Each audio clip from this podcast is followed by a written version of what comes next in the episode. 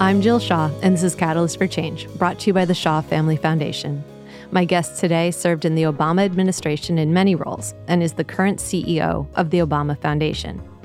David Simas is a first generation native of Taunton, Massachusetts. In 2007, he was appointed Deputy Chief of Staff to Massachusetts Governor Deval Patrick. In 2009, he joined the Obama administration as a deputy assistant to the president, working with senior advisors David Axelrod and David Plouffe. He then served as Director of Opinion Research for President Obama's reelection, and later David became Assistant to the President and Director of the Office of Political Strategy and Outreach. David, thank you for joining me today. It's great to see you. Good morning. Thanks for having me on. Yeah, no, this is great. excited to talk to you about um, what you're doing now at the Obama Foundation. But first, can we talk a little bit about your background? You're from Massachusetts, you grew up here, and uh, you worked for Governor Deval Patrick back in the day. Can you talk a little bit about that and, and your early days in government?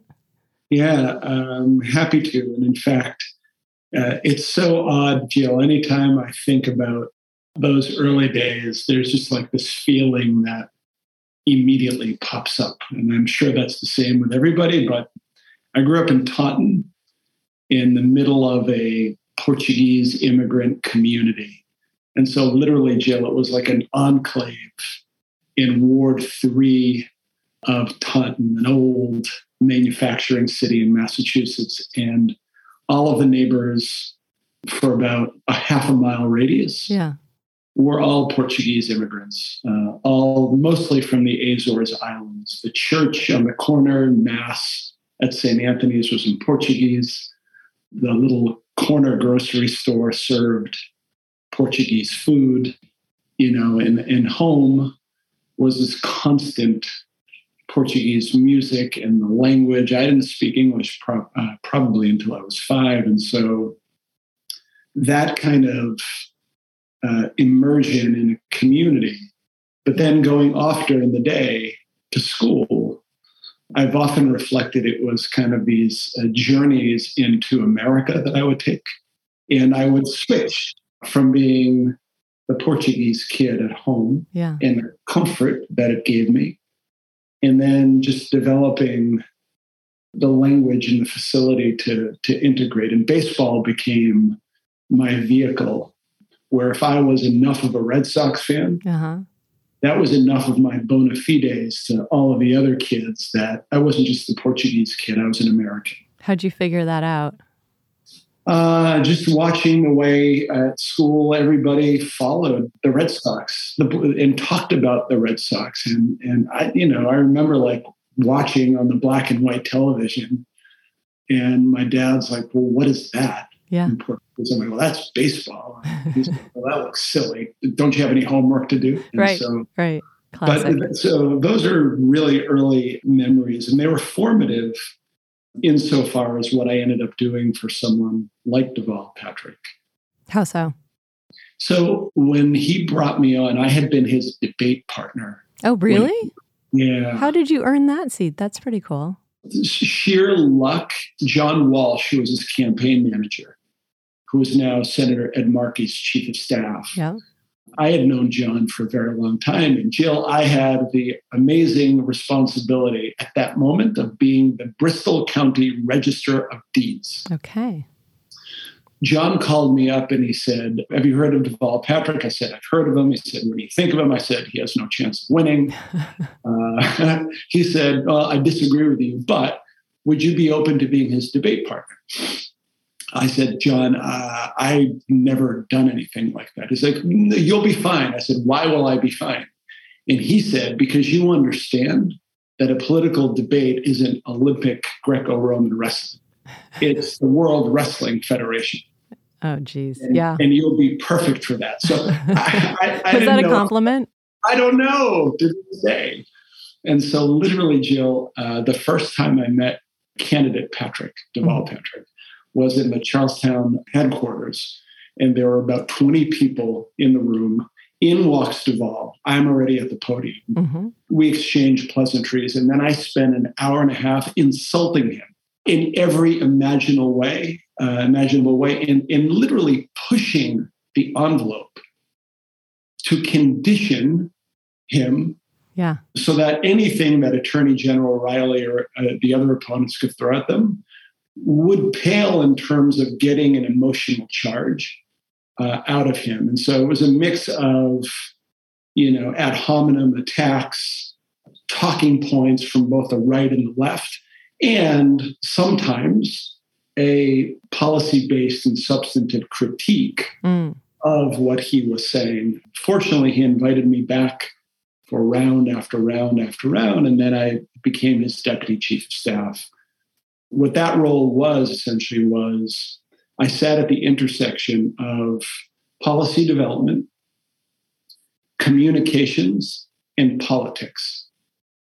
And in his mind, he said, I want to have one person there who, as the policy is being developed by the policy people, has an eye and an ear towards how we're going to sell it within the building on Beacon Hill mm-hmm. and more broadly in a way that's consistent with the values and the vision that I want to articulate to the people of the Commonwealth of Massachusetts. And so the reason that harkens back to growing up in an immigrant community in Taunton was that I was always looking for these kind of points of both commonality and difference and finding a way to blend them into to a story, into narrative. Yeah, that's yeah. interesting. So that that was a really perfect background for what you did, and it sounds like you just gave us kind of an inside baseball view on how politicians build Teflon coating as they head out into the world. So how did you? Because you you moved from his administration to the Obama administration, it's a pretty vertical rise. And how how did that happen? More luck. um, Deval Patrick's chief strategist was a man named David Axelrod. Yeah in 2008, after Barack Obama won the presidency, Governor Patrick, unbeknownst to me, called David and said, I have this guy. I don't know in what capacity, but I know that he would love to serve the president elect. And so, Jill, true story, um, my wife and I are in DC the day before the inaugural in January of 2009. Mm-hmm. We are at a Bank of America withdrawing God knows how much uh, and my flip phone rings, and it's someone who's purporting to be David Axelrod, whom I've never spoken to. I immediately say, Yeah, right, I'm Barack Obama, and was ready to hang up. He paused and said, No, you're not, because I was just with him. Oh my goodness. Deval Patrick told me to call you. I then blurted out, uh, I won't repeat it for this audience, swear, apologize and said, How can I help you? he said, I'm, in, I'm looking for a deputy, and I'm wondering if you're open to an interview. Uh, and so 48 hours later, I am sitting in the entry to the west wing of the White House. The first thing I see is Chief Justice Roberts walking by because he had just re-administered the oath because they had messed it up. Oh, yeah, day. right. And then out of another door walks Secretary of State designate Hillary Clinton. Amazing. And in half an hour later, I am standing in David Axelrod's office where he spends an hour talking me out of a job that I don't have. Hmm. What he said was, Well, how much money are you making right now? What's your salary? And I told him. Yeah. And he said, Well, maybe I can pay you 60 or 70% of that. Um, he then said, You know, how much time do you spend with your family? Uh, and I'm like, well, you know, I've got a hard job, but I see them every day and the weekends are pretty good. He's like, well, maybe Sundays. Uh, and he kept on Jill this litany of horribles. And at the end, he said, okay, are you still interested? And I said, yes. Yeah. And he looked at me, he's like, why? Right. and my response was, I am the son of Antonio and Deolinda Simas, two Portuguese immigrants. I am sitting in the West Wing of the White House or the possibility of serving the President of the United States. Yeah. Um, of course, we will sacrifice whatever we need to in order to serve. And clearly, I had cleared that, although Shauna, my wife, didn't know the full details of the yeah, sacrifice. Right, right. But that's the way the connection was made. Again, it was like the John Walsh connection to Deval Patrick. Huh. But you must have had these things in your mind, though. Did you want this to be your journey? Um, I had always wanted to, from an early age, be in government and engage in politics, but I never imagined, you know, either being a deputy chief of staff to a governor of Massachusetts or ultimately an assistant to the president of the United States. That was not part of a of a plan. You know, maybe run for mayor someday. Right, right, uh, right. Maybe be a state senator you know, if, if I was allowing myself to dream. Yeah. Um, but not that. What'd your parents think when you told them you were headed to Washington? Uh, so they had been conditioned uh, because when I told my mom that I was leaving the Registry of Deeds, Jill, to be a deputy chief of staff to the governor of Massachusetts, yeah. she burst into tears. Yeah. Uh, of of she was distraught. Oh. Oh, and it, makes perfect sense in retrospect. Here's what she said She said, You have a six year term, you live a minute from home, you make more money than your father and I ever imagined. And so you're about to work for someone else. Maybe he'll be there for eight years. It's an hour and a half commute why would you ever leave something that you can literally have for the rest of your life to do that? So rational. So completely rational. And yep. so by the time Washington occurred, right, she had already moved beyond the stability of life. Yeah. It was a tremendous, as you can imagine, sense of pride. And they did not, neither my mom nor my dad, uh, who both are still alive, uh, waited to visit the White House until the latter part of 2016. They didn't, they, my dad refused to go in this kind of immigrant humility type huh. of thing where it's like, you know, that building, that is a special place. I'm, I'm not going. My mom finally told him, to, you know, stop talking. He's going. And um, the day they visited, it was, it was super funny. And uh, again, my dad kept on looking around my office, and my office was uh, right outside of the Situation Room. And so, military personnel coming in and out, this bustle of activity. And he looked really skeptical. He's like, Is this really your office? Or like in the back of his This is a set of West Wing. Exactly. Yeah. Oh, you know, do you like work on the other side of right. DC and a buddy just lets you be here? Right, right. But I finally convinced them, yes, this is my office. An hour later, I tell them to sit in this hallway. And I said, look, I, I just have to go get some papers. I'll be right back. A door opens. And all of a sudden, Deolinda and Antonio Simas of, of 29 Purchase Street, Taunton, Massachusetts, are greeted by the President of the United States. then it was really real. It, and all and they stand up like Marines at attention. Huh. And he, Jill, grabbed them after he hugged them both. He walked them into the Oval Office, sat them on either side of the Resolute desk. Wow. Uh, and then thanked them for their sacrifice and their love for the country and for he said you know thank you for um, allowing your son to serve not just me but more importantly to the people of the united states of america. I'm deeply grateful to the two of you. Yeah.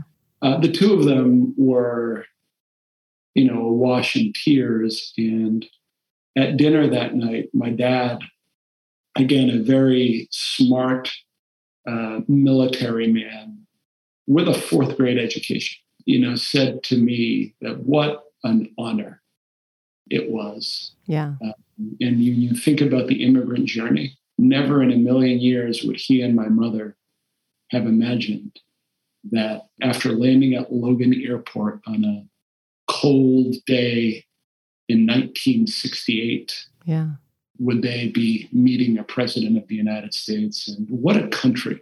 Yeah. What a country. And it does, it feels to me like when you talk about serving those roles that you felt like it was a real honor as well. And and you were first deputy assistant to the president, but then you were the director of opinion research during the reelection campaign. And so, can you talk a little bit about, from your perspective, because you were really trying to keep the White House in sync with the pulse of America? How did you do that? Like where like where did you have your ear to the ground that you you know really kind of understood where America sat and what they wanted to hear? It was it was the best part of my job. And essentially, Jill, we used many different modes, but first, uh, it's important to begin with why. There were no instances where the opinions we were gathering were being used by the president to determine what to do. It was mostly okay, we're thinking about X, Y, and Z. I need to understand all of the fault lines, basically because he took the concept of the consent of the governed super, super seriously. Yeah.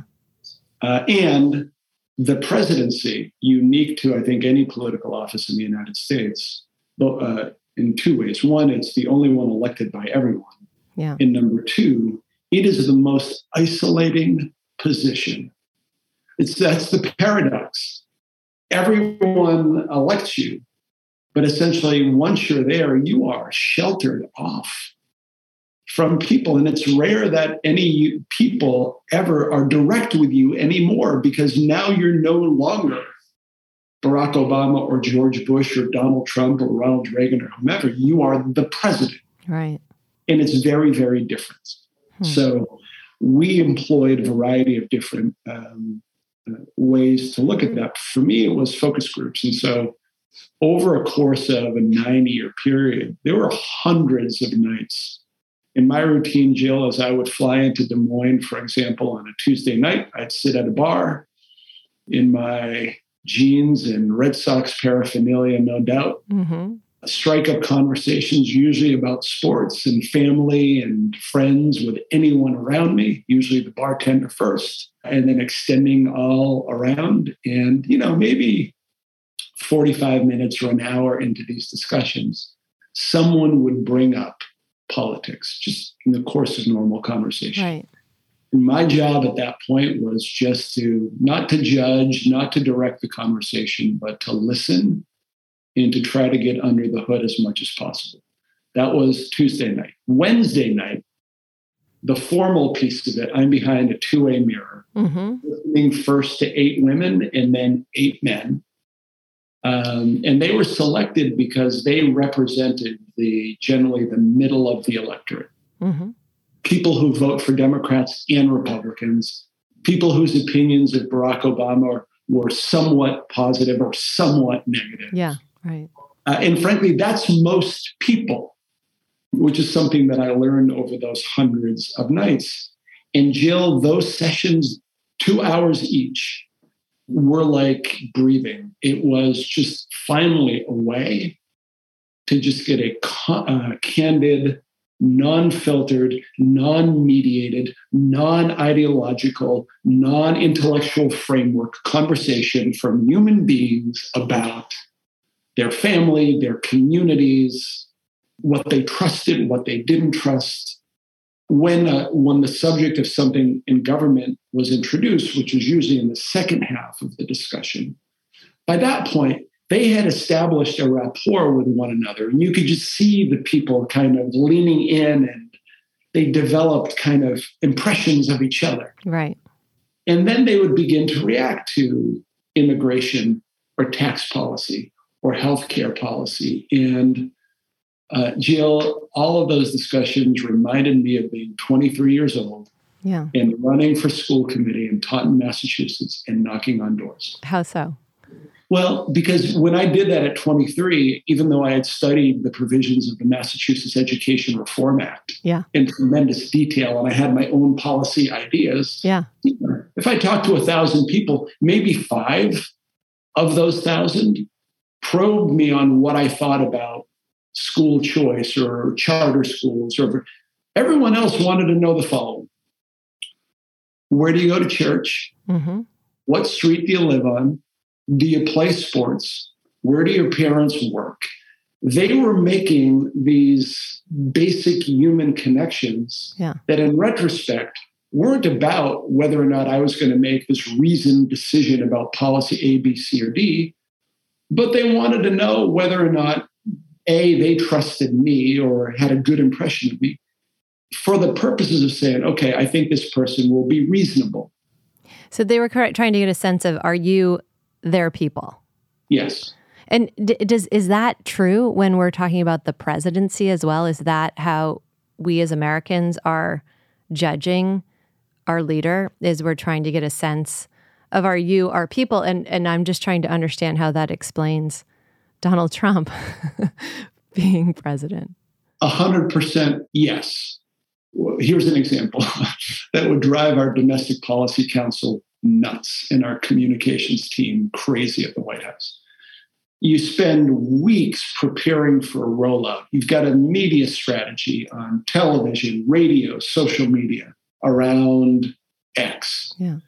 I'm in somewhere in, in Colorado listening to voters the week after our big rollout. Uh, moderator of the group says, So, when Barack Obama's name comes up, what have you heard about him recently? Silence. And then, you know, the moderator will probe and say, Well, did you hear about A, B, C, and D? And someone will say, Yeah, yeah, yeah, I heard something about it. What do you think? Well, I mean, I don't I don't know enough about it. And then someone would say, Hey, but I saw this picture of him at a basketball game with his two daughters. And now the room just starts in this animated discussion of those qualities that he has. Yeah that they really liked and appreciated. Yeah. Right. And so now don't I, I, don't misunderstand uh, essentially that distinction I just made. Um, um, if people had time to really focus in on the specific provisions of policy A, B, C, or D, yeah, and the background and the expertise to discern, which I don't have, right, the efficacy of policy A versus B in a macro level with all of the distinctions and the causation and the correlation factors, right? They could get into it. Yeah. That's not why people elect a mayor, a governor, or a president. Essentially, it's I'm taking a measure of this person based upon my assessment of what's happening in my community, my state, or the country. And I want that man or woman to represent me and people like me. No, I think I think that's right. And kind of to switch gears because now you're running the Obama Foundation. You're the CEO of the Obama Foundation. I want you to talk a little bit about uh, what it is holistically, but in essence, part of its mission is to help raise the future leaders not only of this country but of this world. Can you talk a little bit about the Obama Foundation um, why you decided to join it and lead it, and what you're going to do now that you're at the helm. Imagine a world where my words, not theirs. What if we could find a million Barack Obamas and a million Michelle Obamas throughout the planet? Yeah. And connect them together in a way that's never been done before? What good could flow from that? Yeah. Because how, what if we find these leaders in communities throughout the country and the world, uh, and not just connect them, but instill them with a leadership ethos.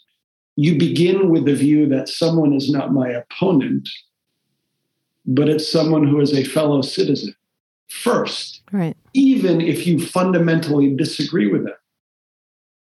Even people who fundamentally disagreed with the policy decisions and the politics of Barack Obama and Michelle Obama believed they were decent and good people because of the approach they had. So, can we create a normative environment around these leaders that guides their work going forward? And so, what have you done using the comparative advantages? You have said we can reach into communities because that's where trust is built. They they've both uh, said to us, let's look out 50 years yeah. And begin to do the work that's required today so that we are building an institution that is predicated on leadership that brings people together rather than stokes the flames of tribalism and hyperpartisanship that brings people apart. So that's the conception.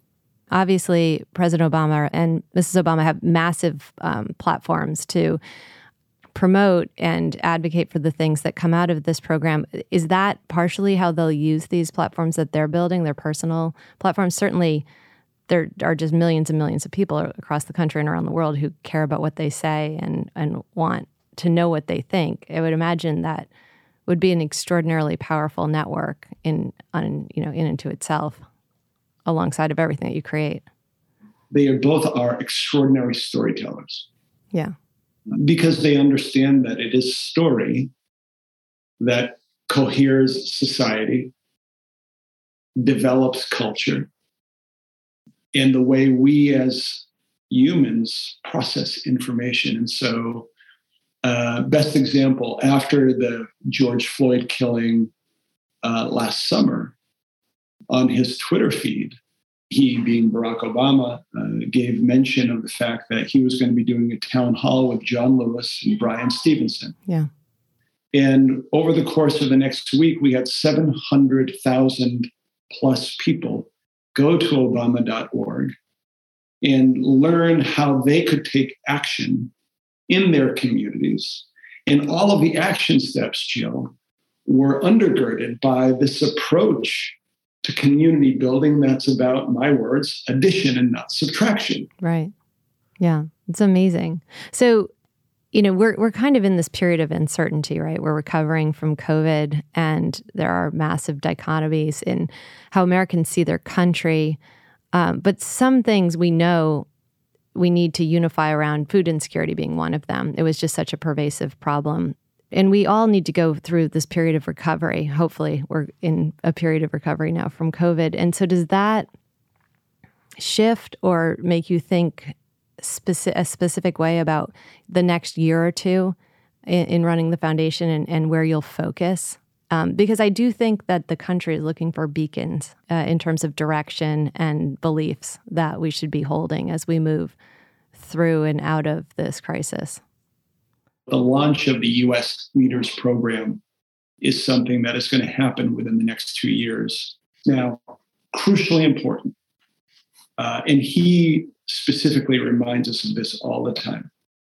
If we are just talking to young emerging leaders, not established leaders and not people um, who want to lead at some point, but folks who are on the cusp who are from Boston, New York, Chicago, San Francisco, Los Angeles, in any other blue democratic yeah. leaning enclave. Right. We're missing the point. Yeah, totally. Absolutely.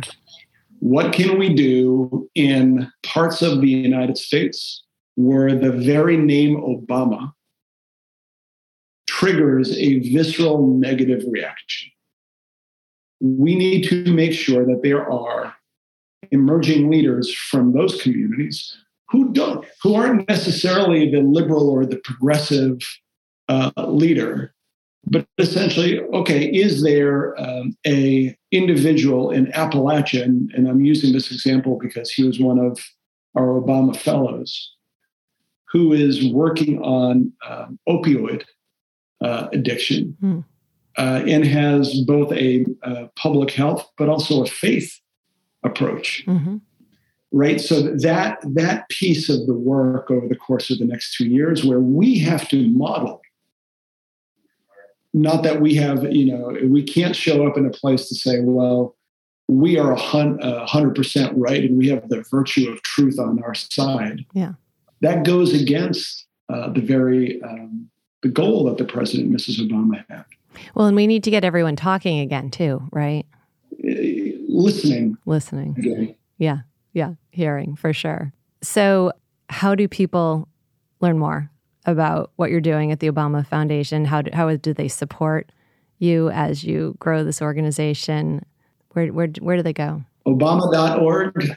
You know, follow us on social media uh, sign up for the email list because for everyone who is listening uh, to this, uh, over the course of the next two years, um, whether it's around the development of a leaders program the amplification of the work that we've done with My Brother's Keeper for young men and boys of color in the United States, Girls Opportunity Alliance um, in terms of girls' education, the stories we are going to be sharing with you of extraordinary young values based leaders, both in the United States and globally.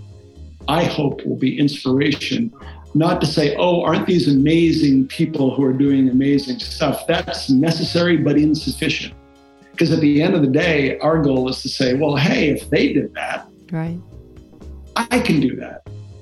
Well, thank you so much for talking with me today. I think the story is great. It's just the beginning of the story, too. Your story is always fun to listen to, also. So thank you so much for spending time with us today. Jill, it's a great pleasure. Thank you so much for what you are doing and what you do every day. It's a real benefit. Thanks, David. Thanks, Jill.